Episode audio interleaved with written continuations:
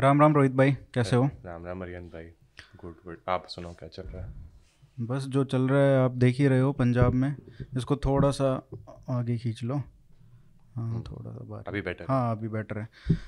पंजाब में आप देख रहे हो क्या हो रहा है। बद से बदतर हालत होती जा रही है दिन पे दिन। जितना एक्सपेक्ट किया था उससे ज़्यादा तेज़ी से एस्केलेशन हो रहा है। और मैं ये वीडियो दिखाना चाहूँगा सबको, अभी स्क्रीन पे आ जाएगी। ये आप समझाइए कि ये यहाँ पे क्या हो रहा है।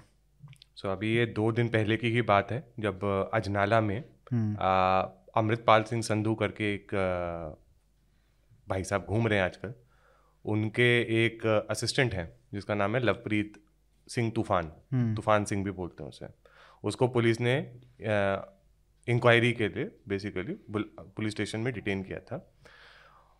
उसको छुड़ाने के लिए, प्रेशर बनाने के लिए, अगर आप वीडियो ध्यान से देखें, not only is there a huge crowd, आपको एक पालकी दिखेगी और पालकी में श्री गुरु ग्रंथ साहब जी का स्वरूप रखा हुआ है उन्होंने। इसको साथ में लेके चल रहे हैं ये लोग, उसी को साथ में लेके चल रहे हैं पंजाब पुलिस पर दबाव डालने के लिए कि आप कुछ ना कर सके। एक तरह से उनके हाथ बांध दिए गए हैं। ये कितना खतरनाक खेल खेला इन्होंने, इसकी गहराई अभी तक कोई समझ नहीं पा रहा है। क्योंकि ये करना क्या चाह रहे हैं, ये एक तरह से बेअदबी का इंसिडेंट क्रिएट करना चाह रहे हैं पंजाब में, जिससे कि पूरे पंजाब में आग लग सके इस समय। अगर ज़रा सा भी नुकसान पालकी को होता या गुरु ग्रंथ साहब जी के स्वरूप को होता, क्या हो सकता है सबको पता है। इस समय पंजाब में जिस तरह की विषम स्थिति बनी हुई है, आग लगने के लिए एक छोटी सी चिंगारी भी, बिल्कुल जैसे सूखी लकड़ी के ढेर में एक चिंगारी भी आग लगा सकती है धधकती हुई, वही हाल है इस समय पंजाब का। और ये आज से नहीं हो रहा है, पिछले 1 साल से मैं तो बोल बोल के थक गया हूँ, लिख लिख के थक गया हूँ कि इसको अभी काबू कर लीजिए वरना ये परिस्थिति काबू से बाहर जा रही।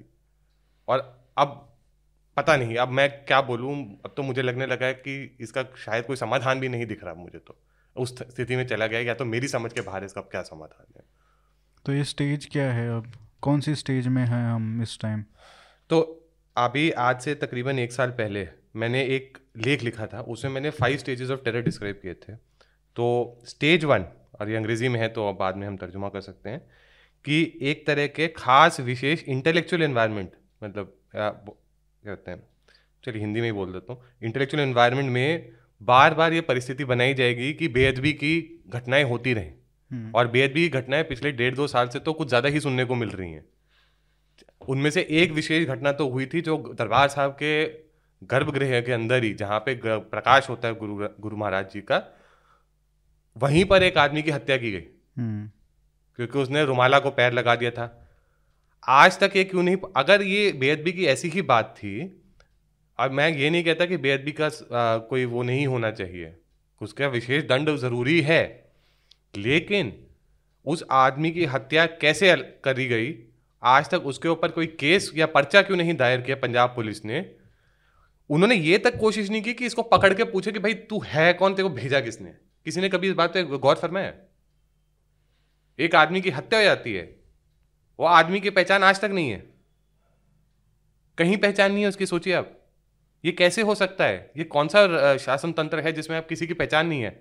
आधार कार्ड के जमाने में जब गाय तक के आधार कार्ड बन जाते हैं, sorry for the facetiousness here, but अगर उसके बन सकते हैं, इस आदमी का क्यों नहीं है कोई पहचान पत्र? इन जो लिंचिंग हुआ है, हाँ, तो इन लोगों का कोई आइडेंटिफिकेशन नहीं है। यहाँ पे फार्मर प्रोटेस्ट हो रहा था सिंघू बॉर्डर पे, तब भी एक लिंचिंग हुआ था। उसका था तो ज्ञान था ना, संज्ञान हो गया था ना कौन था वो। हाँ। इसका क्यों नहीं हो पाया आज तक, या किया क्यों नहीं गया है? हाँ। और अभी तक करने वाले जो थे उस घटना को, वो क्यों खुले घूम रहे हैं? ये सवाल कोई नहीं, जवाब इस सवाल का, प्रश्न का कोई उत्तर नहीं दे रहा है इस समय। अगला चरण क्या होगा इसका? अगला चरण होगा जब सिख हिंदू जो वैमनस्य है वो बढ़ाया जाएगा, इन द सेंस कि आपके बीच में अब ये तनाव बढ़ाने की कोशिश करेंगे, सामाजिक तनाव बनाया जाएगा जान के इन्हीं मुद्दों को लेके। क्योंकि ये जो होगा कि अगर आप देखें तो खासतौर पे जो पंथक लोग हैं, जो विशेष पंथक में भी जो विशेष तबका है जो आज़ादी की बात करता है, स्वतंत्रता की बात करता है या संघर्ष की बात करता है, वो भारत को एक हिंदू राष्ट्र की तरह ही देखते हैं, कोई भी पार्टी चाहे शासन में हो। तो उनके लिए जो ये सब होगा, ये हिंदू भारत की एक साजिश की तरह देखा जाएगा। और उसका जो खामियाजा है पंजाब में रहने वाले जो हिंदू समुदाय हैं के जो लोग हैं, जो अभी माइनॉरिटी में आज हैं, उनको झेलना पड़ेगा। 1980 के दशक में ऑपरेशन ब्लू स्टार से पहले से घटनाएं शुरू हो गई थी और उसी तौर पे पिछले 4-5 साल से तो घटनाएं चली ही जा रही हैं. लोन वुल्फ इंसिडेंट्स होए जा रहे हैं, चाहे आरएसएस के लीडर्स के मारने की साजिश हो, उनकी हत्याएं हो या महंतों की हत्याएं और पिटाइयां हो कि जिनके किस्से पंजाब से पिछले 3-4 साल से निकल के आ रहे हैं. अब बस उसका जो जैसे बोलते हैं ना मोमेंटम आएगा, उसमें गति आएगी, उसके इन घटनाओं के गिनती में बहुत बड़ी बढ़ोतरी दिखती हुई हमें दिखने वाली है. वो चली रही है, अगर हम उसको क्यूमुलेटिवली देखें तो बहुत बड़ा नंबर है पिछले कुछ सालों से, लेकिन वो और बढ़ेगा. और मंदिरों की बेअदबी, मंदिरों का जो डेसिक्रेशन जिसे बोलेंगे, वो भी चला ही आ रहा है. अगर आप हिंदी समाचार पत्र पढ़ते हैं तो आपको ये दिखेगा होता हुआ. अब ये देखिए, आपने कहा कि हिंदू और सिख के बीच में ये जो खाई है इसको और गहरा करने की कोशिश होगी और इनके बीच में तनाव भी बढ़ाने की कोशिश की जाएगी. अभी ये एक 4 महीने पहले का ये स्टेज तो जा चुकी है. बिल्कुल 4 महीने पहले का एक स्पीच है अमृतपाल का. अब मैं इसको थोड़ा सुनाना चाहूँगा सबको, क्या बोल रहा है ये, और उसको आप समझा देना हिंदी में. ਇੱਥੇ ਤੇ ਮਾੜਾ ਮੋਟਾ ਵੇਲਾ ਕਿਤੇ ਬਹਿ ਜਾਂਦੇ ਜੋ ਉੱਥੇ 10 ਮਿੰਟ ਨਹੀਂ ਅਗਲੇ ਬੈਠਣ ਦਿੰਦੇ. ਸੋ ਕਿਸੇ ਦੀ ਗੁਲਾਮੀ ਕਰਨੋਂ ਚੰਗਾ ਹੈ, ਜਦੋਂ ਇੱਥੇ ਗੁਲਾਮੀ ਹੈ, ਜੰਗ ਲੱਗੀ ਹੈ, ਤੇ ਜੰਗ ਤੋਂ ਭੱਜਦੇ ਕੌਣ ਹੁੰਦੇ ਨੇ? ਕਦੀ ਸੂਰਮੇ ਜੰਗ ਤੋਂ ਭੱਜੇ ਨੇ? ਸੂਰਮਿਆਂ ਨੂੰ ਜੰਗ ਦਾ ਮੈਦਾਨ ਵੇਖ ਕੇ ਚਾਅ ਚੜਦਾ, ਤੇ ਜੇ ਅਸੀਂ ਆਈਲੈਟਸ ਕਰਕੇ ਬਾਹਰ ਹੀ ਵਗ ਜਾਣਾ ਸਾਰੇ ਸੰਸਾਰ ਨੇ, ਤੇ ਆਪਾਂ ਏਦਾਂ ਕਰੀਏ ਇਹ ਭਾਈਆਂ ਨੂੰ ਸਪੁਰਦ ਕਰ ਦਈਏ ਹੁਣੇ ਸਾਰਾ ਕੁਝ ਇਕੱਠਾ ਕਰਕੇ, ਲਿਖਤ ਲਿਖਾ ਇੱਥੇ ਕਰ ਲੈਂਦੇ ਆ, ਮੈਂ ਵੀ ਸਾਈਨ ਕਰ ਦੇਣਾ, ਤੁਸੀਂ ਵੀ ਕਰ ਦਿਓ, ਪਿਆ ਲਓ ਜੀ ਬਿਹਾਰੀਓ, ਯੂਪੀ ਵਾਲਿਓ, ਝਾਰਖੰਡ ਵਾਲਿਓ, ਹਿਮਾਚਲ ਵਾਲਿਓ, ਸਭ ਲੋ ਪੰਜਾਬ, ਅਸੀਂ ਚੱਲੇ ਗੁਰੂਆਂ ਦੀ ਧਰਤੀ ਛੱਡ ਕੇ. ਤੁਸੀਂ ਇੱਥੇ ਮੂਰਤੀਆਂ ਪੂਜੋ, ਤੁਸੀਂ ਇੱਥੇ ਮਤਲਬ ਜਨਊ ਪਾ ਕੇ ਘੁੰਮੋ, ਤੁਸੀਂ ਇੱਥੇ ਸਿਗਰਟਾਂ ਪੀਓ, ਨਸ਼ੇ ਵੇਚੋ, ਕੁਛ ਕਰੋ. ਤੇ ਜੇ ਤੁਹਾਨੂੰ ਲੱਗਦਾ ਵੀ ਇਹ ਗੁਰੂ ਦੀ ਧਰਤੀ ਹੈ, ਇੱਥੇ ਸਭ ਕੁਛ ਨਹੀਂ ਚੱਲਣ ਦੇਣਾ ਤੁਸੀਂ, ਤੇ ਫਿਰ ਇੱਥੋਂ ਛੱਡ ਕੇ ਭੱਜਣ ਦਾ ਕੋਈ ਰਾਹ ਨਹੀਂ ਹੈਗਾ. ਭੱਜਿਆ ਦੁਨੀ ਚੰਦ ਭੱਜਿਆ ਸੀ ਨਾ, ਭੱਜਿਆ ਤਾਂ ਗਾਂ ਜਾ ਕੇ ਸੱਪ ਲੜ ਕੇ ਮਰ ਗਿਆ. ਸੋ ਇਸ ਕਰਕੇ ਮਹਾਰਾਜ ਜਦੋਂ ਸਾਡੇ ਇੱਥੇ ਬਿਰਾਜਮਾਨ ਨੇ, ਗੁਰੂਆਂ ਪੀਰਾਂ ਦੀ ਧਰਤੀ, ਇੱਥੇ ਇਤਿਹਾਸ ਰਚਿਆ, ਇੱਥੇ ਸਾਹਿਬਜ਼ਾਦਿਆਂ ਦੀਆਂ ਸ਼ਹਾਦਤਾਂ ਹੋਈਆਂ ਨੇ. ਬਾਬਾ ਬੰਦਾ ਸਿੰਘ ਬਹਾਦਰ ਉੱਥੇ ਵੀ ਰਾਜ ਸਿਰ ਸਕਦਾ ਸੀ ਜਿੱਥੋਂ ਮਹਾਰਾਜ ਨੇ ਥਾਪੜਾ ਦੇ ਕੇ ਤੋਰਿਆ. ਜਦੋਂ ਉਹਦੇ ਕੋਲ ਸ਼ਸਤਰ ਸੀ, ਸਾਰਾ ਕੁਝ ਸੀ, ਮਹਾਰਾਜ ਦਾ ਹੁਕਮ ਸੀ, ਮਹਾਰਾਜ ਦਾ ਬਲ ਬਖਸ਼ਿਆ ਸੀ ਉਹਨੂੰ, ਉੱਥੇ ਰਾਜ ਸਿਰ ਸਕਦਾ ਸੀ. ਪੰਜਾਬ ਆਇਆ, ਇੱਥੇ ਆ ਕੇ ਤੇ ਉਹਨੇ ਐਡਾ ਵੱਡਾ ਰਾਜ ਸਿਰਜਿਆ. ਇਸ ਤੇ ਪੰਜਾਬ ਤੇ ਸਾਡਾ ਦਾਅਵਾ, ਇਹਨੂੰ ਕਦੇ ਛੱਡਣਾ ਨਹੀਂ. ਕਈ ਕਹਿੰਦੇ ਜੇ ਵੀ ਸਿੱਖ ਇਕੱਲੇ ਪੰਜਾਬ ਦੀ, ਤੇ ਅਸੀਂ ਕਿਸੇ ਦੀ ਕੋਈ ਬਾਂਹ ਫੜੀ ਹੈ? ਜਿਹਦਾ ਦਿਲ ਕਰਦਾ ਪੰਜਾਬ ਲਈ ਲਓ ਡੋਲ ਲਿਆ ਆਪਣਾ. ਕਿਸੇ ਨੂੰ, ਹਿੰਦੂ ਭਰਾ ਨੂੰ, ਕਿਸੇ ਮੁਸਲਮਾਨ ਨੂੰ, ਕਿਸੇ ਈਸਾਈ ਨੂੰ ਕਦੇ ਅਸੀਂ ਕਿਹਾ ਵੀ ਮੋਰਚਿਆਂ 'ਚ ਸ਼ਾਮਲ ਨਾ ਹੋ ਤੁਸੀਂ? ਕਦੀ ਅਸੀਂ ਕਿਸੇ ਨੂੰ ਕਿਹਾ ਵੀ ਭਾਈ ਪੰਜਾਬ ਨੂੰ ਤੁਹਾਡੀ ਕਿਰਪਾਨੀ ਦੀ ਲੋੜ ਨਹੀਂ? ਜੇ ਅੱਜ ਤੁਹਾਨੂੰ ਮਿਹਣਾ ਵੱਜਦਾ ਹੈ, ਹਿੰਦੂ ਭਰਾਵੋ ਮੇਰੀ ਗੱਲ ਸੁਣੋ, ਜੇ ਤੁਹਾਨੂੰ ਮਿਹਣਾ ਵੱਜਦਾ ਹੈ ਤਾਂ ਇਸ ਕਰਕੇ ਵੱਜਦਾ ਵੀ ਤੁਹਾਡੇ ਪੁਰਖਿਆਂ ਨੇ ਪੰਜਾਬੀ ਮਾਂ ਬੋਲੀ ਦੇ ਨਾਲ ਗਦਾਰੀ ਕੀਤੀ ਸੀ. क्या ये आप ये बताओ, क्या गद्दारी की बात हो रही है और क्या बोल रहा है ये यूपी वालों, बिहार वालों, झारखंड वालों? पिछले 6 महीने से मैं बोल के थक गया हूँ. The fundamental premise of Waris Punjab De is a xenophobic communal casteist premise. इसकी जो नींव है वो सांप्रदायिक है, वो जातिवादक है और ख़ासतौर पर वो सांप्रदायिकता को बढ़ाने वाली है. ये जब दस्तारबंदी का इंसिडेंट है जिसकी बात कर रहे हैं, ये भिंडरा वाले के गांव में हुई है दस्तारबंदी. और उस दिन जो इसने भाषण दिया है, इस भाषण में बोला है कि अगर पंजाब, खासतौर पे पंजाब से इसका मतलब होता है सिख युवा जो हैं, अगर उनको इतना ही चाव चढ़ा आइलेट्स करके बाहर भागने का, जबकि उनको यहाँ खड़े होकर युद्ध लड़ना चाहिए. ये देखिए जंग लड़िए, बार बार जंग की बात करता है वो, जंग लड़िए. अगर जंग लड़नी, आइलेट्स करके जाना, तो मैं और आप दोनों एक एफिडेविट टाइप बना लेते हैं, पर्चा काट के मैं भी साइन कर दूंगा, आप भी साइन कर दो कि बिहार वालों, यूपी वालों, हरियाणा वालों, झारखंड वालों, हिमाचल वालों, तुम इधर आओ, तुम मूर्तियाँ पूजो, तुम जनेऊ डालो, तुम इधर शराब बेचो, तंबाकू खाओ, नशे करो इधर. जो कितना बड़ा झूठ है, क्योंकि वही करता है नशे. कर कौन रहा है? पिंडों में कौन कर रहा है नशा? इसका इम्प्लीकेशन वही है, इसका इम्प्लीकेशन ये है कि यही लोग जिम्मेदार हैं इसके लिए. ऊपर से ही इसने पंजाबी हिंदुओं के ऊपर उंगली उठा के ये कहा कि तुम ही असल में पंजाबी भाषा के गद्दार हो. और ये उस इंसिडेंट की 1960 के दशक की बात कर रहा है, जब सेंसस के ऊपर, सेंसस के माध्यम से प्रेशर डालने की कोशिश की थी कि पंजाब को पंजाबी सूबा बनाने की जब हमने बात करी थी, उसमें भाषा का जो उन्होंने दुरुपयोग करने की जरूरत करी थी. और ये 1966 की एक किताब है, before the creation of Punjab, Baldevraj Nayar की. पंजाब को क्यों, पंजाबी को डिस्क्रिमिनेशन हो रही थी? कोई डिस्क्रिमिनेशन नहीं हो रही थी. हिंदी वालों के साथ हो रही थी डिस्क्रिमिनेशन तो एग्जैक्टली पंजाबी बोलने वाले जो क्षेत्र थे, पंजाबी भाषा के तौर पे जो बहुल क्षेत्र थे, उनका विकास जो था वो हिंदी क्षेत्रों से अधिक था. उधर socio economic indicators are better than से हरियाणा और हिमाचल, जो आज हिमाचल में चले गए इससे. तो ये किस तरह की बात करते हैं भाई, ये वही है जो सेकंड स्टेज है. बिल्कुल आपने डिस्क्राइब किया कि कैसे मतलब बनाया टेंशंस क्रिएट की जा रही हैं.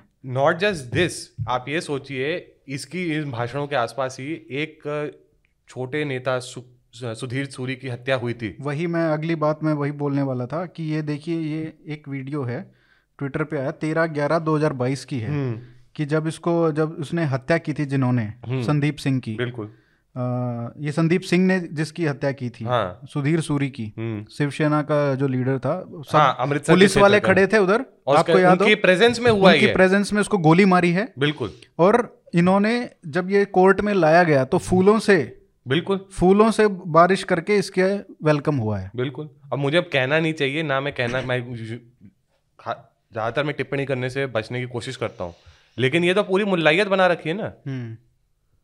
ऐसा कब हुआ है पिछले कुछ साल दशकों, पिछले एक दशक या दो दशक में अगर आप सोचें, जब सलमान तासीर की हत्या हुई थी ब्लास्फेमी के केस में, तो जिसने उसकी हत्या करी थी उसके ऊपर इसी तरह, गुलाम कादरी था शायद उसका नाम, उसके ऊपर इस तरह की फूलों की वर्षा हुई थी कोर्ट में, लाहौर में.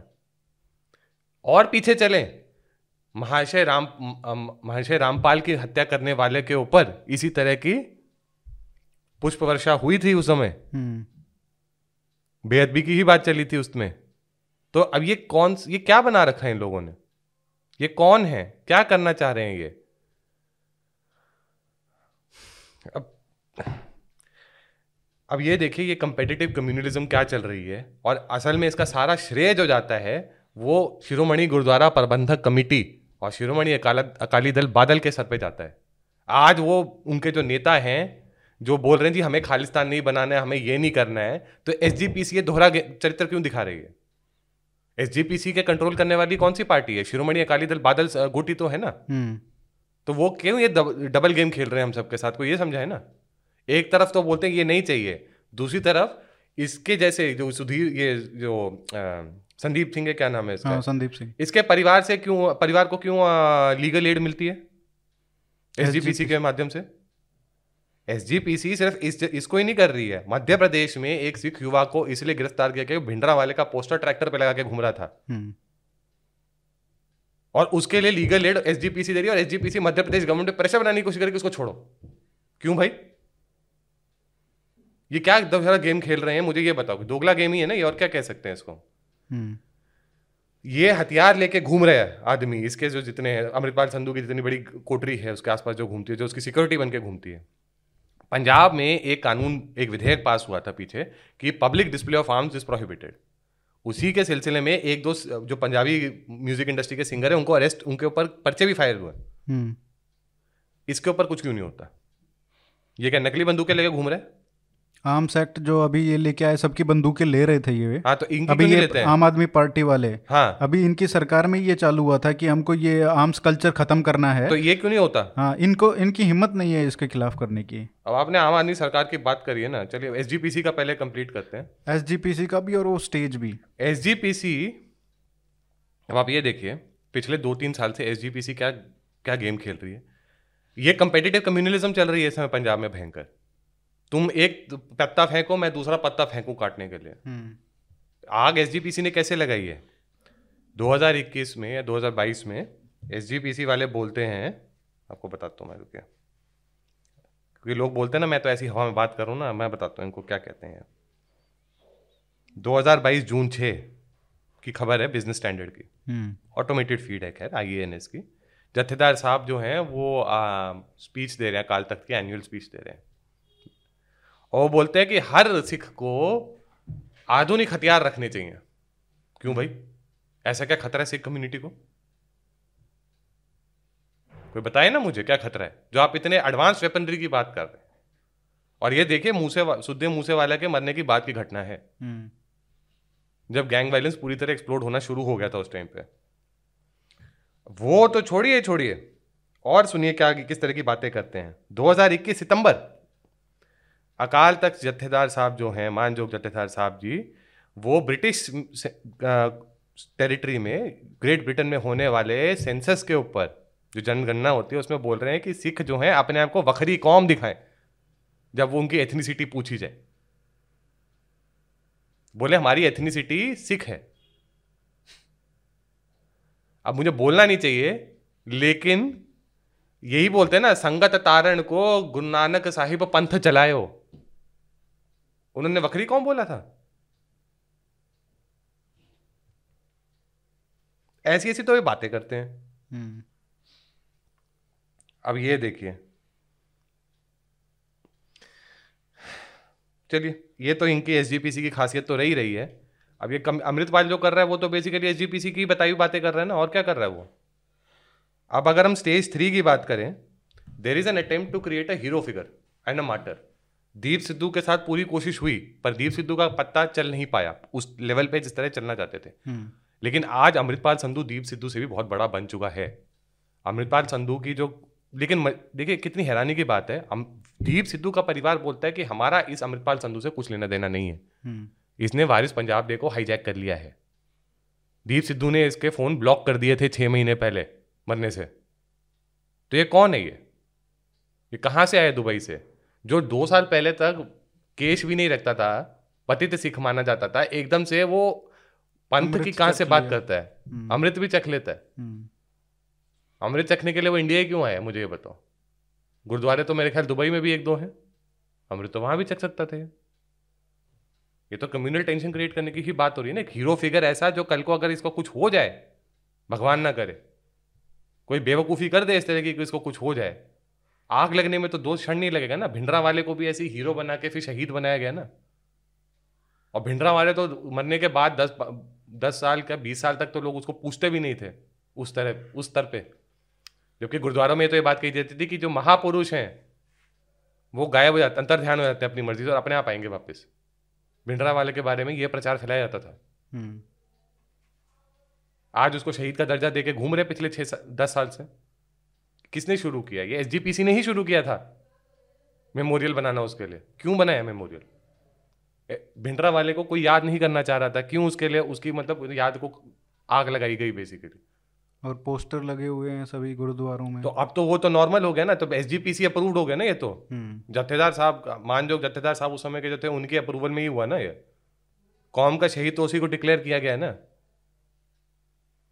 स्टेज 4 में एक इंसिडेंट आएगा जहाँ पे मेरा मानना था उस समय कि गुरुद्वारे को फ्लैश पॉइंट बनाया जाएगा, लेकिन मुझे लग रहा है ये गुरुद्वारे से भी आगे जा चुकी है बात।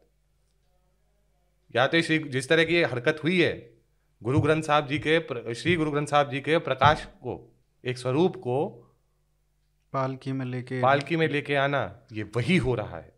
शील्ड की तरह यूज करना। पुराने जब ये इस्लामी जो होते थे, जब किसी भी राज्य पे हमला करते थे भारत में, ये गाय लेके चलते थे, ये औरतें लेके चलते थे, हिंदू औरतें, हिंदू बच्चों को लेके चलते थे, क्योंकि वो अवध्य होते थे, ब्राह्मणों को बांध के ले जाते थे। कभी किसी ने सोचा ये कितना, मतलब ये कहाँ से आ रही है बात। मुझे इसी बात का डर था कि ये कुछ तो ऐसा करेंगे जिसमें कि मतलब शासन तंत्र जो है वो लाचार हो जाएगा, बेबस हो जाएगा बिल्कुल, और वही परिस्थिति बनाई गई है। डीएसपी पठानकोट ने भी यही बोला कि अगर हम कुछ भी एक्शन लेते, जो इन्होंने स्टॉर्म किया है पुलिस स्टेशन अजनाला में, अगर ये कुछ भी पुलिस थोड़ा सा भी वो करती और श्री गुरु ग्रंथ साहिब को कुछ हो जाता, बिल्कुल थोड़ा सा भी कुछ गलती से भी, अगर वो पालकी का शीशा भी टूट जाता तो पूरे पंजाब में आग लगती, पूरे पंजाब में फैलती आग, बहुत भयंकर आग फैलती, जिसको काबू कर पाना किसी आर्मी के लिए भी बहुत मुश्किल होने वाला है। इस समय जो आग दहक रही है पंजाब में, जो हमें पता भी नहीं चल रहा है, और ये पहला इंसिडेंट नहीं है माइंड यू। ये अमृतपाल संधू की जो क्षमता है आग फैलाने की, आज से 3 महीने पहले भी देखी जा चुकी है। भाई साहब ने स्टेज गुरुद्वारे में से ये अपना हुक्मनामा जारी कर दिया कि जो ये फर्नीचर लगा के बैठते हैं ना गुरुद्वारों में, अब देखिए फर्नीचर क्यों लगाते हैं। इतनी संगत है जो बुजुर्ग है, घुटनों की समस्याएं हैं, टांगों की समस्याएं हैं, उठना बैठना एक उम्र के बाद बहुत मुश्किल हो जाता है। तो जो श्रद्धालु लोग हैं, जो आना चाहते हैं, जो दर्शन लेना चाहते हैं स्वरूप के, जो वचन सुनना चाहते हैं स्वरूप से, जो अपना राग पाठ सुनना चाहते हैं, है ना, जो वाहे गुरु जी का नाम जपना चाहते हैं, उनको बैठने के लिए कुछ तो होना चाहिए ना आसन। अब आपको ये दिक्कत है कि ये आसन जो है आपको महाराज गुरु महाराज जी के बराबर स्तर पे लेके आ रहे हैं। ओ यार, इससे सिंपल सोल्यूशन ये नहीं हो सकता कि आप गुरु महाराज जी की गद्दी और ऊंची कर दें? लेकिन ये स्वीकार ही नहीं है उसको। जालंधर के मॉडल टाउन गुरुद्वारे में ये तमाशा किया गया, जहां पे फर्नीचर को निकाल के, ये भी नहीं कि फर्नीचर को कहीं फेंक दो या दान कर दो, उसको जलाया गया तोड़ के, ये बोल के कि ये लकड़ी भी गुरु साहब की बेइज्जती कर चुकी है। और इस तरह की घटनाएं फिर पूरे पंजाब में दिखी हैं। और मध्य प्रदेश में भी ये हुआ था, सिंधी कम्युनिटी के साथ जो किया गया है। ये कौन कर रहा है? एसजीपीसी के लगाए हुए टट्टू कर रहे हैं तेरे से। क्षमा कीजिए शब्दों के कड़े प्रयोग का, लेकिन यही कह सकता हूं मैं। सिंधी समुदाय को बुली करने की कोशिश की गई है, खासतौर पे जो उनमें जो उदासी संप्रदाय के लोग, जिनको नहीं पता है वो थोड़ा कॉन्टेक्स्ट बता दीजिए। तो सिंधी समाज की एक बड़ी अनोखी विशेषता है कि सिंधी समाज में उदासी संप्रदाय के भी बड़े मानने वाले हैं। उदासी संप्रदाय क्या है? उदासी संप्रदाय है जो बेसिकली हिंदू और सिख मत दोनों को साथ लेके चलते हैं। तो अगर आप उदासी संप्रदाय के ठिकाने, जिन्हें बोलते हैं सिंधी में, मंदिरों में या स्थान पूजा स्थलों में जाते हैं, तो ना सिर्फ गुरु साहब का प्रकाश होता है, साथ में वेदों को भी रखा जाता है। वहीं पे बाबा नानक की मूर्ति भी होती है, वहीं पे श्री कृष्ण और श्री राम भी बैठे होते हैं। तो ये तो एक परंपरा है। आप इसका बहुत अच्छा उदाहरण है जैसे चतवारी दरबार जो सिंध में आपका मीरपुर खास है, या फिर सक्कर में, या फिर सक्कर के पास जो सिंध नदी में एक आइलैंड है जिसका नाम सात बेलो है। ये 100, 200, 250 साल पुरानी परंपरा है। खासतौर पे चेलाराम जी करके एक बड़े फेमस सिंधी, अपने को सहजदारी सिख कहते हैं, वो प्रचारक हैं ग्रंथ साहब जी के। उन्होंने भी ये बात बोली है कि हमारे पुरखों को महाराजा रंजीत सिंह के समय ये प्रकाश, हस्तलिखित प्रकाश मिले थे गुरु ग्रंथ साहब के, जो कई परिवार आज भी संभाल के बैठे हुए। सिंध के पार्टीशन के बाद भी सिंधी जो अपनी जान बचा के भागे, चाहे सब कुछ छोड़ के आए, गुरु ग्रंथ साहब जी के प्रकाश को नहीं छोड़ के आए, वो अपने साथ लेकर आए, अपनी जान को खतरे में लेके। और ऐसे लोगों को आपने बुली किया है ये बोल के कि आप बेअदबी कर रहे हैं। तो अब ऐसे में क्या परिस्थिति बनेगी? सिंधी समाज तो फिर वो उनको बोला गया कि या तो आप ये मूर्तियां हटा लो। हाँ, उनको ये बोला मूर्तियां हटाओ। हाँ। नहीं तो हम इसको गुरुद्वारा डिक्लेयर कर देंगे। हाँ। ये धमकी दी गई है। और ऐसे में सिंधी समाज जो अहिंसा प्रिय समाज है, इस देश का लॉ अबाइडिंग सिटीजन्स है, हमारी देश की इकोनॉमी को बहुत बड़ा कंट्रीब्यूशन देता है सिंधी समाज, अपने छोटे नंबर होने के बावजूद। जैसे ना दूध में शक्कर वाली बात करते हैं ना, वो सिंधी समाज हमारे देश का है। आपने उन, खासतौर पर जो उदासी है उनमें, आपने उनके लिए कोई रास्ता नहीं, विकल्प छोड़ा कि सिवाय स्वरूपों को लौटाने के। आप रो रहे हैं सारे, लौटाने शुरू कर दिए हैं। सिर्फ मध्य प्रदेश में नहीं, छत्तीसगढ़ में हुआ है, राजस्थान में हुआ है, उत्तर प्रदेश में हुआ है, हरियाणा में भी सुनने में आ रहा है। अब ये रो रहे हैं, अब जी कमेटियां बिठा रहे हैं। आप बोलते हैं एसजीपीसी वाले कि जी नहीं, हम तो ये यहाँ पे तो सौहार्द है, यहाँ पे कुछ नहीं है, हमने उनको तरीका बता दिया है। तो ये इतने सारे स्वरूप क्यों वापिस हो रहे हैं? सोचने वाली बात है ना। ये इन्हीं की बनाई हुई हरकत, इन्हीं की बनाई हुई मतलब जाल है जिसमें ये खुद उलझ गए हैं इस समय। तो ये कंपेटिटिव कम्युनलिज्म जो इन्होंने शुरू करी है, उसका परिणाम हमें अमृतपाल सिंह में देखने को मिल रहा है इस समय। कौन है ये बंदा? क्या क्या बैकग्राउंड है इसका? मैं भी हैरान हूं पर्सनली। मुझे ये पता है कि ये दुबई से आया, मुझे ये सुनने में आया कि ट्रांसपोर्टर परिवार से है, लेकिन ये एकदम से इतना हाई प्रोफाइल कैसे हो गया, ये मुझे भी समझ नहीं आ रहा। आप इसकी बातें सुने बहुत ध्यान से, ऐसा लगता है ही इज ट्यूटर्ड। मैं ये नहीं बोलूंगा he is not read, but he seems tutored. एक इसने इंटरव्यू दिया था, देश पुआड़ करके एक पंजाबी चैनल है यूट्यूब पे, उसमें उसने एक बात बोली, और खालिस्तानी समर्थकों में एक ये बात है जिसपे कभी कंसेंसस नहीं बन पाता, जिसकी वजह से उनका बहुत मजाक भी उड़ता है। आप हमें गवर्नेंस स्ट्रक्चर बता दो खालिस्तान का। आप पार्लियामेंट्री डेमोक्रेसी हो गए, आप प्रेसिडेंशियल डेमोक्रेसी हो गए, आप मोनार्की हो गए, क्या हो गए बताओ। इस अमृतपाल ने बहुत ही चालाकी और समझदारी का एक बड़ा अच्छा उदाहरण दिया। उसने बोला, अगर मैं आपको आज गवर्नेंस स्ट्रक्चर बता दूं सहमत हो सकते हो आप लोग सब मिलके? नहीं हो सकते ना, इसलिए मैं बॉदर ही नहीं कर रहा उसके बारे में। देख रहे हैं, मतलब ये तभी हो सकता है, या तो इसको किसी ने सिखाया है ये, ठीक है। इतना इंटेलिजेंट तो मैं नहीं मान सकता उसको, पढ़ा लिखा मैं मान सकता हूं, not in terms of formal education, may be otherwise, but इस तरह की बातें वो नहीं कर सकता। उसको किसी ने जबरदस्ती जान के सिखाया है, ये मेरा पूरा मानना है। और ये एक बारी नहीं, दो बारी नहीं, 3-4 बारी बोल चुका ऐसी बात। और अभी वो देखिए जो स्पीच दिया था इस अजनाला इंसिडेंट के बाद, उसमें उसने क्या बोला है कि खालिस्तान का जो मूवमेंट है वो डिमांड जो है वो इंटेलेक्चुअल तरीके से देखना चाहिए। एग्जैक्टली ये कौन सिखा सकता है ऐसी बातें? मैं वही समझ नहीं पा रहा हूं। बफर की बात कर रहे हैं, पाकिस्तान और इंडिया के बीच में बफर। अरे कहाँ का बफर भाई, इधर से राजस्थान का बॉर्डर लगेगा, उधर से जम्मू का लगेगा। अरे वो तो छोड़िए ना, ये पता है क्या है इनका, खालिस्तान का मैप मुझे कोई बता दे। चलो आज हम इस पर बात कर लेते हैं। कभी तो आप सिर्फ इंडियन पंजाब को खालिस्तान दिखाते हैं, कभी आपके खालिस्तान में जम्मू कश्मीर भी है, हिमाचल भी है, उत्तर प्रदेश के भी हिस्से हैं, श्री गंगानगर भी है, बीकानेर भी है, जैसलमेर भी है, जोधपुर भी है। मतलब ये तो ऐसा होगा कि कहीं पे भी आपको 2 सिख खड़े दिखाई दे रहे, वो खालिस्तान है आपका, है ना। दिल्ली भी है, हरियाणा भी है। ये क्या अच्छा तो एक पुराना मैप है 80s का जिसमें कि कश्मीर नहीं है, कश्मीर पाकिस्तान का हिस्सा है, बाकी पूरा इंडिया खालिस्तान है इनका। ये मेरे को 4 मैप दिख चुके हैं, 3 मैप तो इनके दिख चुके हैं। अच्छा लैंग्वेज क्या होगी जी? 1971 के आसपास 71 की बात है, जब ये Khalistani independent state of Khalistan declare की गई थी जगजीत सिंह चौहान द्वारा, mind you. So this is that old, ध्यान रखिए 71 की बात कर रहा हूँ। तो वो अपनी करेंसी और अपने पासपोर्ट इशू करता था। आपको पता है लैंग्वेजेस क्या थी उस पासपोर्ट में? English, French and Punjabi. French? हाँ जी, मुझे समझाओ क्यों। French is native to Punjab. English तो चलो मैं फिर भी मान लूंगा, तुसी अंग्रेजा ना लड़े, तुसी अंग्रेजी ना लड़ रहे हो। चलो जी मान लिया। बताओ ये क्यों, ये क्या तमाशा बना रखा है इन लोगों ने। एंड ये बात को ध्यान रखना चाहिए, आईएसआई ने कभी भी उस लेवल पे आर्मिंग नहीं करी खालिस्तान मूवमेंट की 80s में आफ्टर ब्लू स्टार, कि आप सोचिए किस तरह के वेपन्स होते थे इन लोगों के पास। At best rocket launchers, grenade, hand propelled rocket launcher, RPGs जो होती हैं वो होती थी।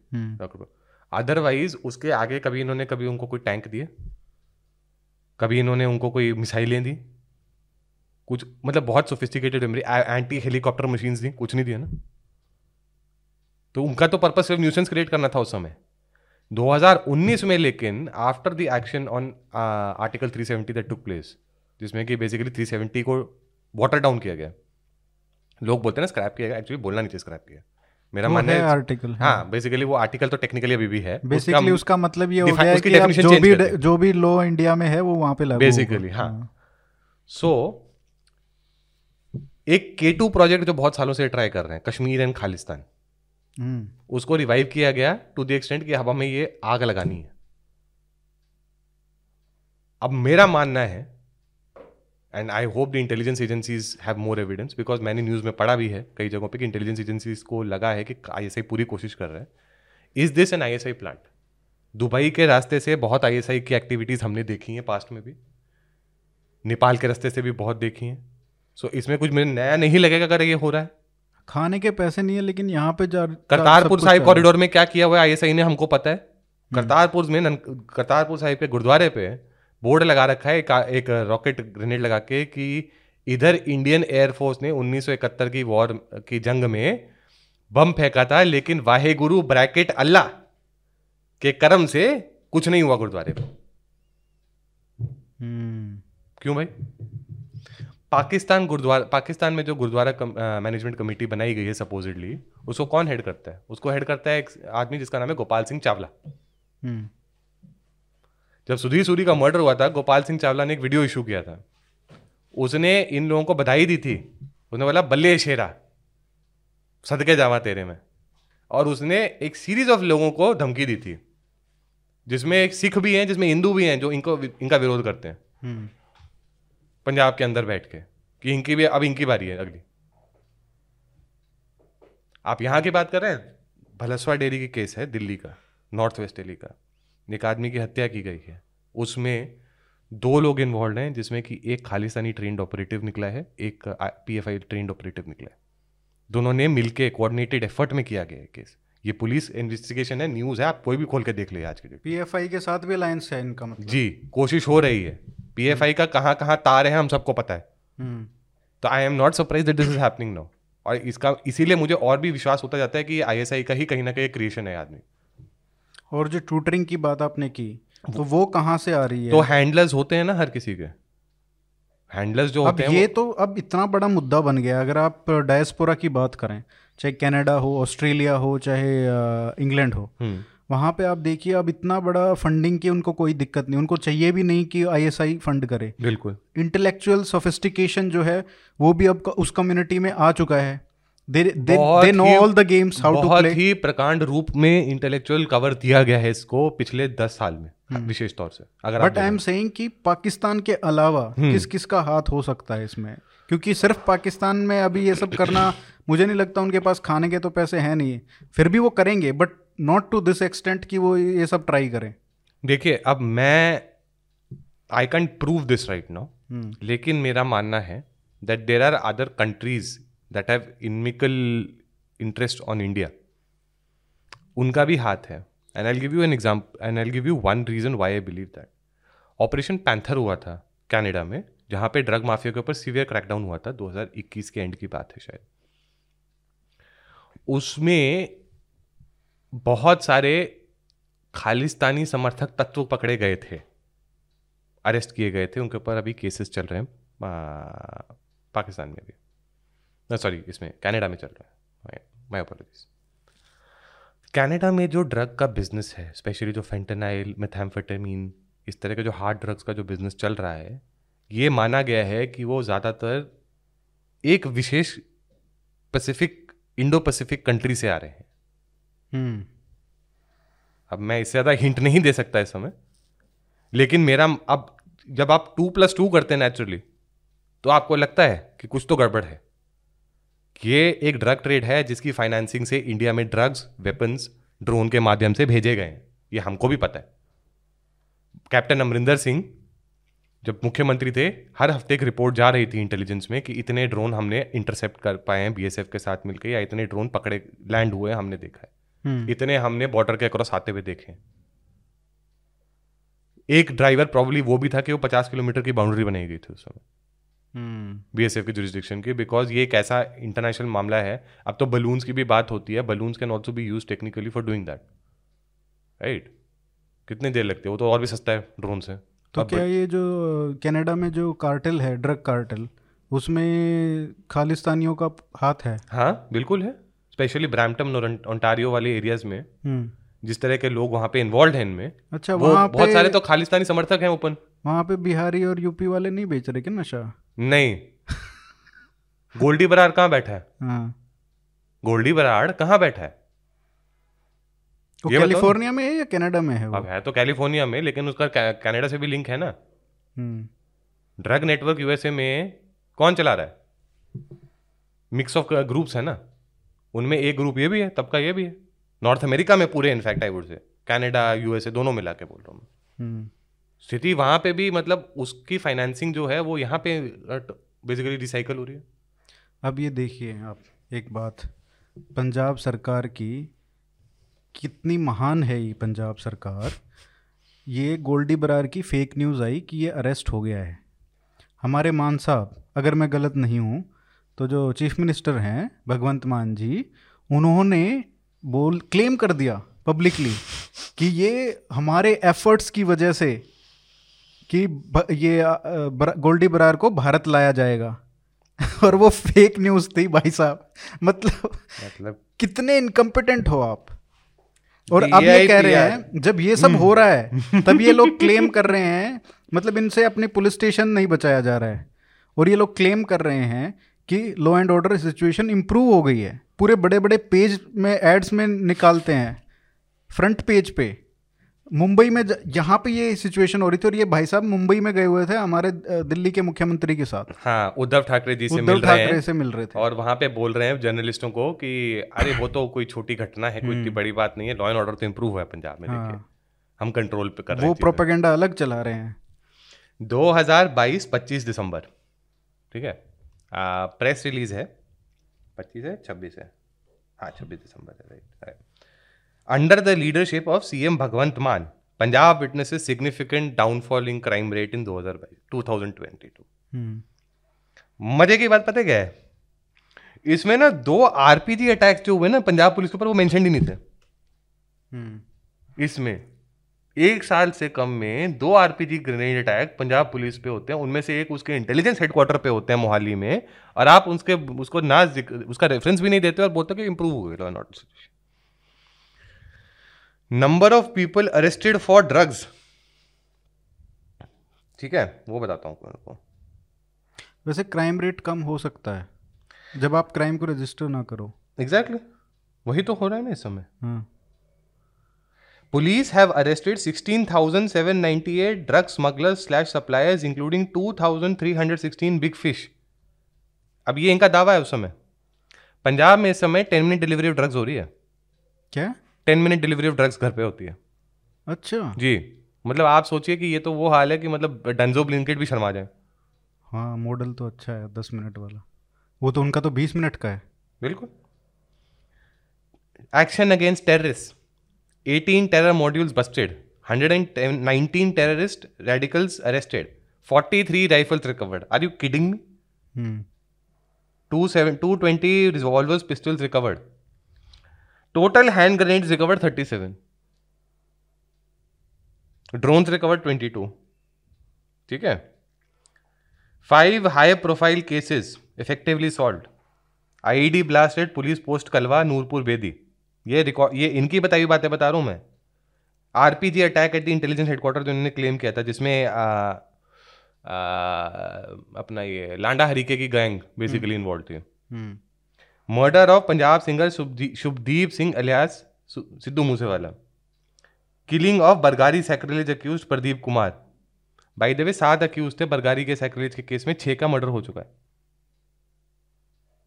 In the last 5 years. So basically guilty until proven innocent. RPG attack at PS Sarali तरन तारण, देखिए 2 आरपीजी अटैक मेंशन किए, ये बोले हमने क्लेम कर दिया सर, उसके बाद बोलते law and order situation is improve. अभी तो हम ये बात कर भी नहीं रहे कि आपने कितने टेररिस्ट मॉड्यूल्स जो दिल्ली में पकड़ में आ रहे हैं जो लोग, या कुरुक्षेत्र में हरियाणा में पकड़ में आए हैं वेपन्स, हम तो उनकी बात भी नहीं कर रहे हैं। और ये लोग बोल रहे हैं कि सारे शूटर तो हरियाणा से आ रहे हैं, तो मतलब इतनी इनकी आईटी सेल ये कर रही है कि यूपी में क्राइम ज़्यादा है पंजाब के कंपैरिजन में। इनको समझ में नहीं आ रहा है कि तुम यार ये पार्टी की टट्टूगिरी बंद करो और ये देखो कि देश किस तरफ जा रहा है। एग्जैक्टली।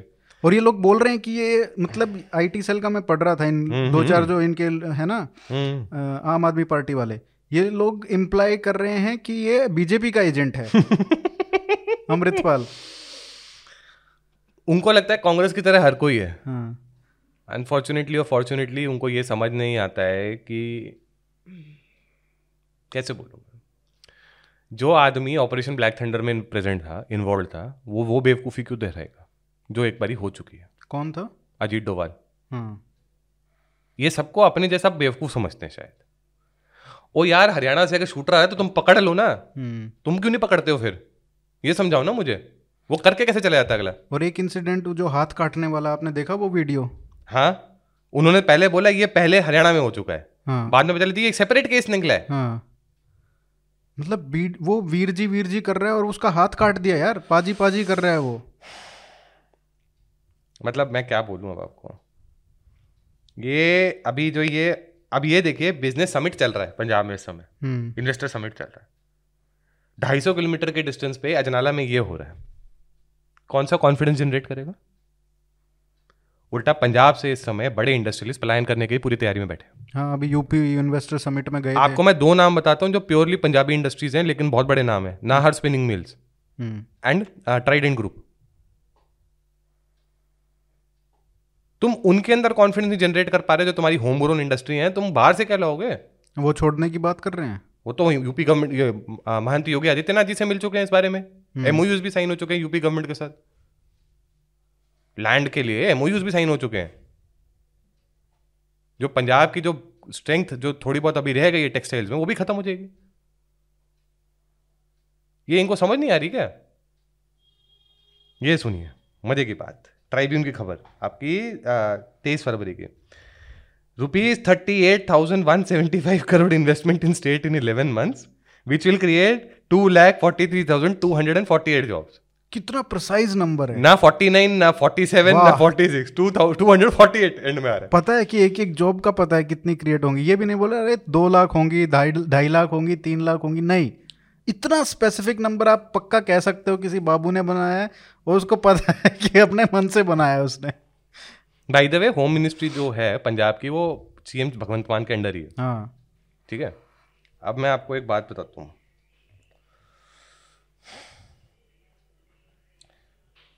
ये है 29 अगस्त 2022 की खबर।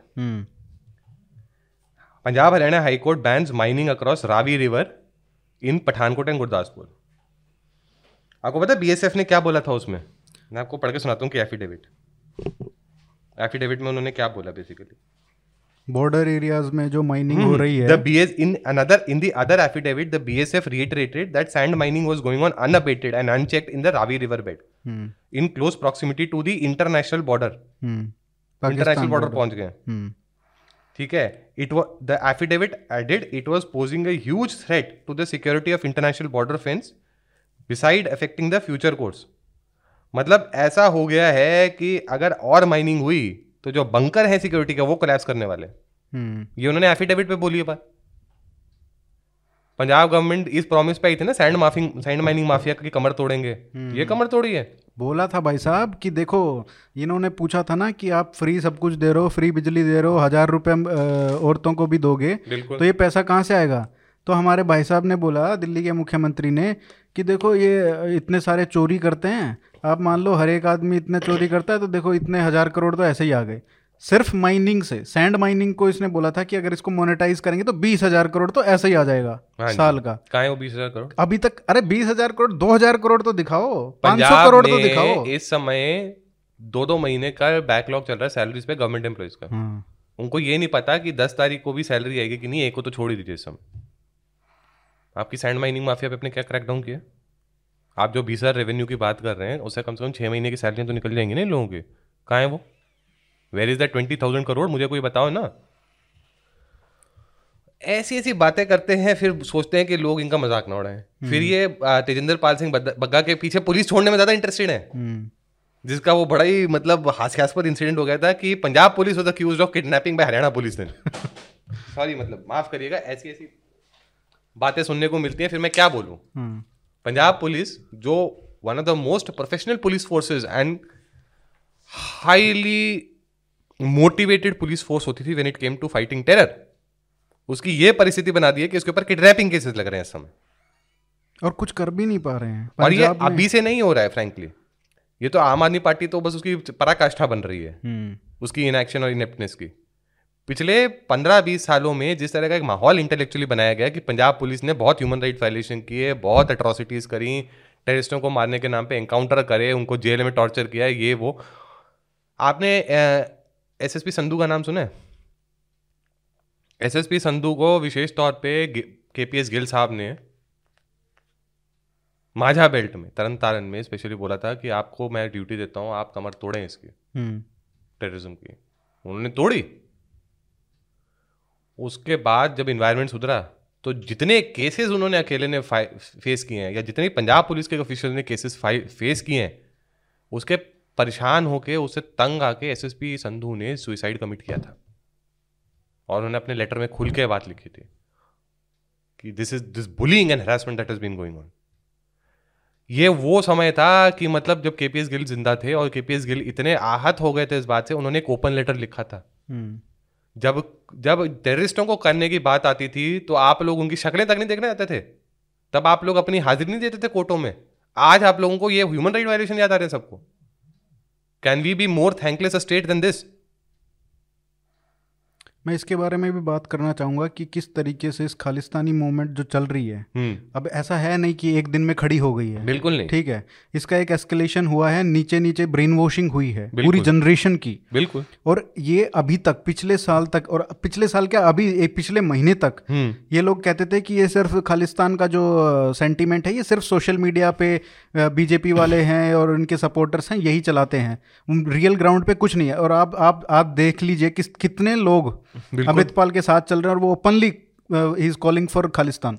उससे पहले चलिए 2020 में ही चल लेते हैं, 2020-21 में जब ये किसान आंदोलन चल रहा था, कोई गधा ही होगा या कोई अंधा ही होगा, सॉरी पार्डन माय लैंग्वेज, जिसको खालिस्तान के बैनर नहीं दिख रहे थे वहां पे, जिसको भिंडरा वाले के पोस्टर नहीं दिख रहे थे। There was a concerted effort to hijack the protest, बिल्कुल। तो जी चिल्लाएं तो जी, हमारे बड़े एमिनेंट पत्रकार हैं जिनको, मतलब मैं किसी के बारे में बुरा नहीं बोलना चाहिए लेकिन मुंह से निकल जाता पंजाबी में, लख लानता कू वाले क्या प्रिंट वाले क्या, कैसे भी ले लीजिए आप। गुस्सा तो मुझे इसलिए आ रहा है कि वो बोलते हैं पब्लिकली वीडियोस में अपनी कि इनको पंजाब नहीं समझ आता, इनको पंजाबी नहीं समझ आते, इनको सिख नहीं समझ आते, इसलिए ये ऐसी बातें करते हैं। For heaven sake, you were reporting in the heat of the moment in the 80s from Punjab. आप मुझे बताओगे कि आपने ये पैटर्न नहीं देखे दोबारा? आपके लेखों से मैं पैटर्न बता सकता हूं, आप तो विटनेस हो उसके, जीवित साक्षी हो उसके, फिर आप ये कैसे कह सकते हो? आप जी दूसरे शोर बगा रहे हैं। अब जब वो परिस्थिति उसमें चली गई है, उस स्थिति में चली गई कि वो वापस नहीं मुड़ सकती, तो आप जी उनके स्वर बदल गए, सबके राग बदल गए, क्यों भाई? एक और हैं जो कैसे बोलूं मैं, जिनको दरबारी पॉलिटिक्स में बहुत रुचि रही है। आज उनका लेख है इंडियन एक्सप्रेस में कि अमृतपाल बड़ा ही डिस्टर्बिंग फिगर है, और तुमने भिंडरा वाले से आखिरी संवाद भी किया हुआ है, तुम मुझे बता रहे हो ये? अब एक साल से ये बंदा घूम रहा है यहाँ पे, तुमको तब नहीं देखा किसी को? अब तो हमको भी पता चल गया है, तुम कहाँ थे पहले? मैं अगर देख सकता हूँ बैठे बैठे 6 महीने 7 महीने 8 महीने से, मैं चिल्ला चिल्ला के थक गया, तुमको नहीं दिखा? मैं तुम्हारी हैसियत का भी नहीं हूँ, शर्म आनी चाहिए तुम्हें। मैं तो बस यही कह सकता हूँ, बहुत कड़ी भाषा यूज कर रहा हूँ आज मैं, लेकिन मैं बहुत परेशान हूँ और चिंतित हूँ उस बात से कि आप लोगों ने ये देश के खिलाफ काम किया है, इस बात को दबाए रखने का, इस बात को इग्नोर करने का। आप इंटेलेक्चुअल बनते हो, आप इस देश की इंटेलेक्चुअल क्लास समझते हो अपने आप को, आपका ये दायित्व था कि आपको ये चीज फ्लैग करनी चाहिए थी उसी समय, आपने नहीं करी ना। आप एसजीपीसी के एक्सट्रीमिज्म को सारा का सारा मीडिया वहीं था ना, सारा मीडिया वहीं बैठा हुआ था। कौन नहीं बैठा हुआ था? और ये वही उस मीडिया को गोदी मीडिया बोलते हैं, हाँ। जिन्होंने पूरे प्रोटेस्ट में बिल्कुल इनके सारे, मतलब दिन पे क्या हो रहा है, सुबह क्या हो रहा है, शाम को क्या हो रहा है, क्या खाया क्या पिया, सारा का सारा रिपोर्टिंग पूरा टीवी पे वही चलता था, बिल्कुल। कौन इसको नहीं दिखा रहा है मुझे ये बताइए? किसने ये झूठ छुपाया फिर? और ये तो, मतलब मैं सबसे बड़ी गलती मानता हूँ हरियाणा वालों की, इन्होंने जो इनका सपोर्ट किया है सो कॉल्ड फार्मर मूवमेंट और सो कॉल्ड भाईचारा और ये बड़ा भाई और छोटा भाई, ये सब जो बकवासें हरियाणा वालों ने की है ना, उनका खामियाजा भी भुगतना पड़ेगा। देखो भाई, पंजाब और हरियाणा में अभी देखिए एक पंथक इशू जो इन्होंने बना रखा है अननेसेसरी, हरियाणा में जो चल रहा है, हाँ, अब उस पे प्रोटेस्ट हो रहे हैं। सुप्रीम कोर्ट ने बहुत क्लियरली केस HSGMC एक्ट के फेवर में दिया है। ओ जी, ये बादल गुट के अकाली दल वाले चिल्ला रहे जी हमारे साथ ना इंसाफियां हो गई हैं, हमारे साढ़े नाल तक्का होया सी। सुप्रीम कोर्ट से बड़े हैं आप लोग। अरे हरियाणा गुरुद्वारा प्रबंधक कमेटी, अब इनको निकाला है एसजीपीसी, हाँ। वाले बंदों को अभी आपने देखा होगा वो वीडियो आया था जिसमें तो इनको धक्का मार के निकाला है। एविक्शन है क्योंकि वो सुप्रीम कोर्ट ने बोला है, सुप्रीम कोर्ट के ऑर्डर हैंडओवर करना है, सुप्रीम कोर्ट के ऑर्डर के बलबूते पे हुआ ये। अच्छा, डाडूवाल साहब जो लीड कर रहे हैं, जो एसजीपीसी, जो एचएसजीएमसी के चेयरमैन भी थे, डाडूवाल साहब को ये लोग पंजाब में प्रचार भी नहीं करने देते। और सुनिए कितनी, मतलब दुष्प्रचार की बात करी है एसजीपीसी ने। उसने बोला महंतों के हाथ में चले गए गुरुद्वारे। केड़े महंत भाई? डाडूवाल साहब महंत है? ये ऐसे लोग हैं। एक प्रीचर हैं पंजाब में, कथा, मतलब जैसे हमारे कथावाचक होते हैं, उनके पाठी होते हैं, जो ग्रंथी पाठी होते हैं, रणजीत सिंह ढाडरिया वाले जी, भाई रणजीत सिंह जी ढाडरिया वाले जी को ये लोग मंच तक नहीं लगाने दे रहे आजकल पंजाब में, क्योंकि वो खुल के इनका विरोध करते हैं। इनका किनका? एसजीपीसी का, अमृतपाल का, इन सब पे उंगलियां उठाते हैं। डाटने वाले जी ने एक बारी बोला, जब ये गुरुद्वारा की जो दरबार साहब में जो लिंचिंग हुई थी उसके इस पर उन्होंने बोला था, बोला चलो तुम्हें पीटना उसको पीट लो, और यार कम से कम एक बार पूछ तो लेंदे तेनू किन्ने भेजा, क्यों नहीं किया। वो जी इन सब की भौएं चढ़ जाती हैं ऐसी बातें करने में। और अब ये भी होगा, आप लिख के ले लो, अब ये होने वाला है कि जो भी इनके खिलाफ बोलेगा, अमृतपाल के खिलाफ बोलेगा, पंजाब में पहले उसकी हत्या की जाएगी। वो तो हो ही रही है ना, एक तरह से वो सिचुएशन क्रिएट करी जा चुकी है, होगी अभी शुरू होगी। अच्छा, किसी ने बड़ा मैदा शेयर किया है, एक मर्सिडीज की गाड़ी में घूम रहे हैं, हाँ, हरियाणा का नंबर है, और वो can you guess who is owned by, कौन है? वही मैं सोच रहा था कि किसकी गाड़ी है ये। अपेरेंटली नंबर प्लेट के ऊपर किसी ने रिवर्स सर्च किया तो पता चला कुछ हिंदुओं की गाड़ी है वो किस तरह के एलिमेंट्स हैं बाकी समझ जाना चाहिए हम सबको, क्योंकि ये जो एक नेटवर्क बहुत टाइटली क्रिएट किया होता है जिसमें कि जो फाइनेंसिंग है हवाला एलिमेंट्स के थ्रू आती है, हम सबको पता है क्योंकि ये मॉडल हमने बहुत जगह देखे हुए इंडिया में। अच्छा, एसजीपीसी जो ये गेम शुरू करी है उसका एक ही परिणाम है, हम सबको पता है वो किस दिशा में जा रहा है, मैं बोलना भी नहीं चाहता हूँ। हमारे जो अमृतकाल में ये अमृतपाल चैलेंज है, बिल्कुल, इसको अब क्या करना चाहिए? सब कुछ है हमारे पास, हमारे पास 84 का एग्जाम्पल है, ठीक है, ऑपरेशन ब्लैक थंडर का एग्जाम्पल है, बिल्कुल, पूरी इंसर्जेंसी का हमने देखा है कि किस तरफ से हर स्टेज देखी है, जो अभी हो रही है ना वो हर स्टेज देखी है, और उसके 10 साल बाद क्या होने वाला है वो भी अगर इसी डायरेक्शन में गया तो उससे भी बुरा होने वाला है। प्रॉब्लम वही है, इनडिसाइसिवनेस उस समय पॉलिटिकल और आज दोनों में कोई अंतर नहीं। उस समय बरनाला जी की सरकार जो थी, that was also sitting duck, ये गवर्नमेंट भी सिटिंग डक है जो अपनी इंटरनल इनफाइटिंग से मर रही है। अच्छा, एक मजे की बात बताता हूँ आपको, पंजाब हरियाणा हाई कोर्ट ने और सुप्रीम कोर्ट ने पूछा हुआ पंजाब गवर्नमेंट से, ये बताओ कि वो लिस्ट किसने जारी करी जिसमें सिद्धू मूसेवाला की सिक्योरिटी विड्रॉ करी है, ये बताया गया। पूरे DIPR का ट्रांसफर हो चुका है, तबादला हो चुका है, लेकिन वो नाम नहीं बताया जा रहा जिसने रिलीज करी है, कौन है वो। मैं इतने भी छोड़ूंगा, लेकिन बस ये बात, ये फैक्ट है। सुप्रीम कोर्ट में जवाब देने को तैयार नहीं है पंजाब गवर्नमेंट, हाई कोर्ट में जवाब देने को तैयार नहीं पंजाब गवर्नमेंट कि किसने रिलीज की। जी, तो बहुत क्लोज होगा कोई, मैं समझिए कि सीएम का कोई डेली हैंडलर होगा, और not necessarily the immediate one, but एक पूरा नेटवर्क पंजाब में घूमता है हैंडलर्स का, जो कंट्रोल करते हैं, जो हर डिपार्टमेंट पे बैठा हुआ है कुंडली मार के, जैसे समझिए। तो अब सॉल्यूशन क्या है इसका, इस चैलेंज का? इंडियन स्टेट क्या कर सकती है और पंजाब गवर्नमेंट क्या करेगी, उससे तो कोई एक्सपेक्टेशन नहीं। वेरी कैंडिडली दिस, पहली बात तो अब ये लोगों को बहुत अजीब लगेगी बात सुनने में, लेकिन आप इस बात का ध्यान रखिए कि 80s में भी तभी effectively, late 80s early 90s में भी तभी मुकाबला हो पाया था जब स्टेट गवर्नमेंट या स्टेट एडमिनिस्ट्रेशन स्टूड अप, खासतौर पे पंजाब पुलिस। उस समय army was not involve, keep this in mind, CRPF CA ये सब कोई नहीं थे, पैरामिलिट्री नहीं थी, basically Punjab police led effort थी। Eventually it is free hand होगा तभी किया, फ्री हैंड होगा। दूसरा, क्योंकि पता है सबको कि कौन से लंपन एलिमेंट्स इन्वॉल्व हैं इन सब में, जितने ये गैंगस्टर तबका है, जितना ये गुंडा तबका है, यही अपने आप को बॉर्न अगेन सीख दिखा के अमृतपाल के झुंडों में घूम रहे हैं।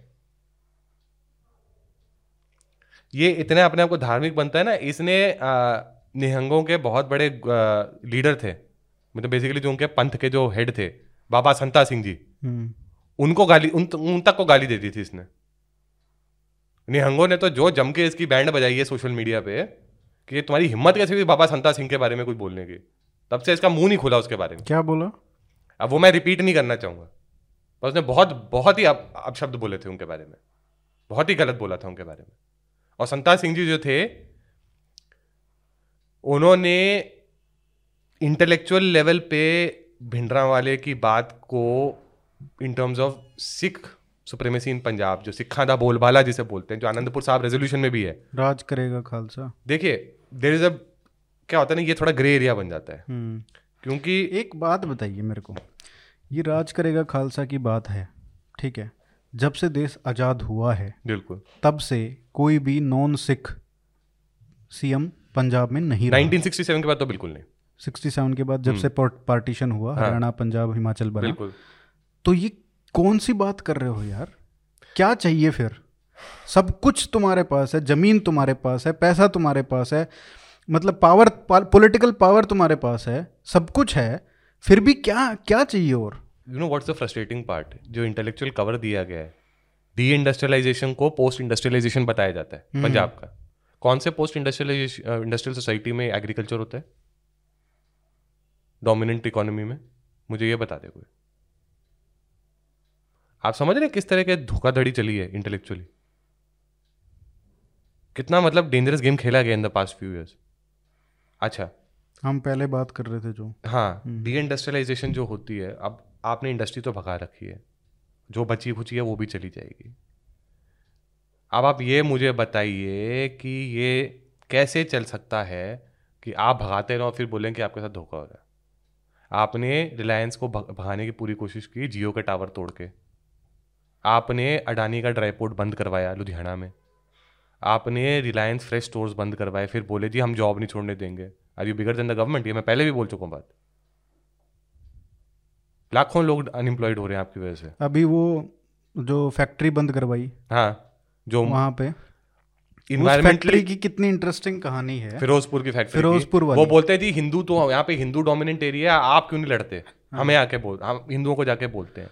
वो छोड़ो, उस पे क्या हुआ, इन्होंने बोला कि इस यहाँ से जो दारू बन रही है वो उसकी वजह से लोगों में बीमारियां फैल रही हैं। तो एक कमेटी थी पंजाब सरकार की, वो कमेटी ने रिपोर्ट दी कि इसकी वजह से कुछ नहीं हो रहा है, it is within the compliance of the law is what the committee said, और इन्होंने फिर भी वो ताला लगा दिया। हाँ, खुद जाके, ठीक है। उसके बाद पंजाब सरकार की हिम्मत नहीं हो रही है कि उसको खोल दें, नहीं खोल, ये सिचुएशन है।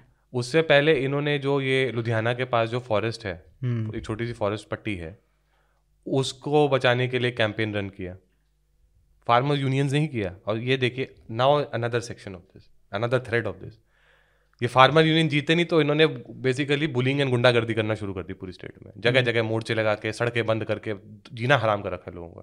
Sorry for the strong language भाई साहब। मैं कभी भी, आप है ना, हरियाणा से पंजाब में क्रॉस करो, आप श्योर नहीं हो कि आप 12 घंटे में निकलोगे या 10 घंटे में निकलोगे, क्योंकि आपको पता नहीं कि कौन सा रोड ब्लॉक कर रखा है। एग्जैक्टली, चार लोग बैठ जाते हैं तंबू लगा के। ये अंबाला वाला एक दिन रोड ब्लॉक कर रखा था, हाँ, उधर से आ रहे थे हिमाचल से, बिल्कुल पूरी रात निकल गई हमारी, बिल्कुल 8 बजे वहां पे पहुंचे थे और 3 घंटे में दिल्ली में होने चाहिए थे, लेकिन पूरी रात में 3 बजे पहुंचे हैं जाके। पूरे पंजाब को इन्होंने हाइड पार्क बना के रखा हुआ है इस समय, लंदन का। सोच रहे हैं आप क्या हाल कर रखा है। कौमी इंसाफ मोर्चा का जो हुड़दंग हुआ था मोहाली चंडीगढ़ बॉर्डर पे, जिसमें चंडीगढ़ पुलिस के कम से कम 50 लोग घायल हुए, by the way 11 of them had very serious injuries. उसमें कुछ घंटे, एक दिन पहले अमृतपाल सिंह महाराज जी थे, वो भी अपना प्रवचन देके गए हुए थे। किस तरह का हद तो ये हो गए कि जिसके लिए लड़ रहे हैं बलवंत सिंह राजवाना, उसने मीडिया को बोल दिया कि मेरा इस कौमी इंसाफ मोर्चा से कोई लेना देना नहीं है। तो आप क्या कर रहे हैं, ये किसके लिए हो रहा है, कौन कर रहा है ड्राइव, मुझे ये बताओ। बंदी सिंह के नाम पे, this is another threat that I really want to flag. SGPC जो डेंजरस गेम खेल रही है, एंड फ्रैंकली मैं ये, मुझे बड़ा बुरा लगता है कहते हुए, खेद होता है कि बहुत सारे ऐसे मेन स्ट्रीम पार्टीज भी हैं जो उसके सपोर्ट में खड़ी होने की कोशिश कर रही हैं just to get some votes, जो मुझे बिल्कुल उचित नहीं लगता। क्योंकि बहुत सारी कम्युनिटीज हैं पंजाब के अंदर जो उससे बहुत असहमत हैं। अच्छा, बंदी सिंह के मोर्चे में कौन कौन इन्वॉल्व है ये सोचिए, सुनिए आप। सिमरनजीत सिंह मान, सुखवीर सिंह बादल, परमजीत सिंह जो दिल्ली गुरुद्वारा मैनेजमेंट कमेटी के हेड रह चुके हैं, जो मतलब जो एक दूसरे से आंख नहीं मिला पा रहे हैं, वो एक साथ खड़े हुए हैं इस पे अपने आप को रेलिवेंट करने के चक्कर में। और ये कौमी इंसाफ मोर्चा तो उसी के ही ऑफ शूट निकला ना एक तरह से, फिर उन्हीं की लगाई हुई आग का एक कुछ ऐसी चिंगारी है जो अब दहक रही है सब जगह। तो परिस्थितियां बहुत ही गंभीर हैं इस समय पंजाब में। अब मुझे नहीं पता इसका क्या आंसर है, सच्ची। मैं शायद, मेरी इतनी दूरदर्शिता नहीं है कि मैं बता सकूं इसका क्या समाधान है। पर law and order has to be controlled by the state, period. State disappear हो चुका है, कोई ऐसा फिगर दिखता नहीं केपीएस गिल टाइप का जो खड़ा हो सके इनके खिलाफ. I hope there is someone, नाम ना है बेशक उसका पब्लिक में, but I hope there is someone who is like that. या बीएन सिंह जैसी, अगर बीएन सिंह के 1% भी रीढ़ की हड्डी कोई दिखा सके इस समय स्टेट के अंदर और इनको इनसे टक्कर ले सके. पंजाब में लॉ एंड ऑर्डर का वर्चस्व कायम करना बहुत ज़रूरी है, because it is going to be repeated problem अगर इन तत्वों को नहीं कंट्रोल किया गया, अगर गैंग वायलेंस को नहीं कंट्रोल किया गया. गैंग वायलेंस वाले लोग ही खालिस्तान का काडर बनते हैं हर बारी, ये सोचिए बहुत. एंड सेकेंड फ्रंट जो मुझे बहुत परेशान कर रहा है वो है नैरेटिव वॉरफेयर. एक टाइम पे काफ़ी सारे इसके जो वीडियोस वगैरह थे वो प्रोहिबिट कर दिए गए थे सोशल मीडिया पे इंडिया में अमृतपाल के, लेकिन अभी भी आराम से सब देख सकते हैं. अच्छा, सिर्फ अमृतपाल की बात नहीं है, एक इंटरनेशनल लेवल पे जो खेल चल रहा है, अब इसका मैं एग्जांपल देता हूँ आपको.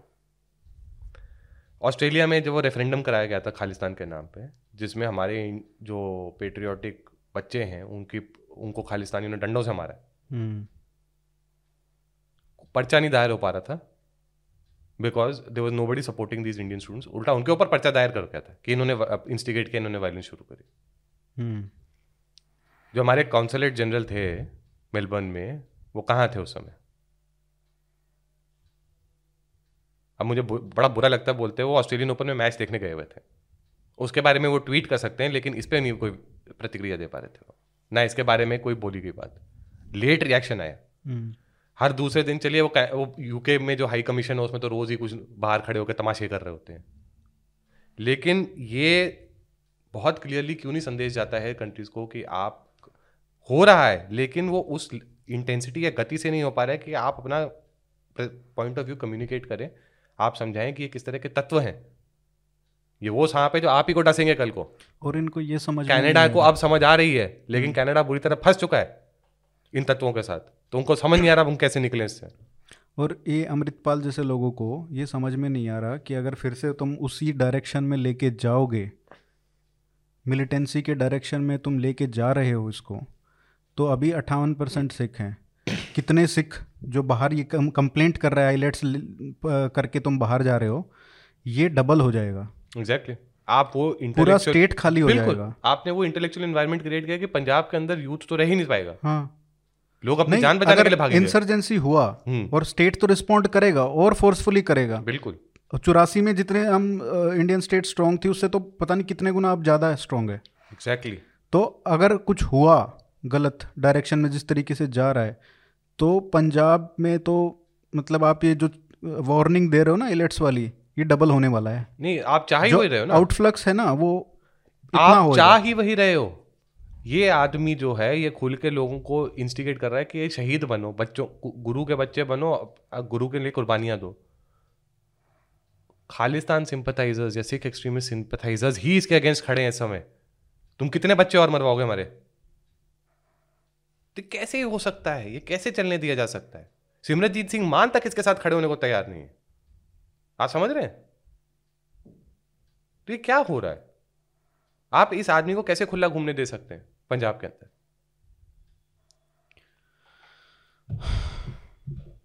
यही आशा करते हैं कि भाई कुछ सद्बुद्धि आए लोगों में, जो जिनके हाथ में सत्ता है, और वो कुछ एक्शन लें. और हम जैसे लोगों के ऊपर केस फाइल करने से अच्छा है, दूसरों के ऊपर केस फाइल करने से अच्छा है कि प्लीज इसके ऊपर केस फाइल करें. और यार इनको भी समझ में आना, ये अमृतपाल जैसे लोगों को भी समझ में आना, कहाँ लेके जा रहे हो तुम यार? जो तुम जिसकी वार्निंग दे रहे हो वही होगा तुम अगर उस डायरेक्शन में लेके जाओगे. बिल्कुल. तो स्टेट खाली हो जाएगी, सिख रहेंगे नहीं, वहाँ पे रहने की सिचुएशन नहीं बचेगी. देखिए, I have a soft corner for Punjab also. लोगों को शायद लगता है कि मैं बहुत क्रिटिकल हूँ, लेकिन I personally have a soft corner for Punjab for a variety of reasons. Family reasons हैं, कल्चरल रीजंस हैं, सोशल रीजंस हैं, इमोशनल रीजंस भी हैं. ये हालत मैं दोबारा नहीं देख सकता. एक ऐसा भी दौर था जब लोग पंजाब में निकलते थे, उनको पता नहीं था कि वो सुबह जाके शाम को वापस आएंगे कि नहीं. ये परिस्थिति के हम बहुत करीब आ गए हैं फिर से. लेट्स होप कि सिचुएशन चेंज हो और लोगों में थोड़ी बहुत सद्बुद्धि आए, वही आशा कर सकते हैं हम. थैंक यू रोहित भाई आने के लिए. Thank you so much. I hope it reaches the right quarters and kuch ho. Yeah, let's hope so. Bye. Bye.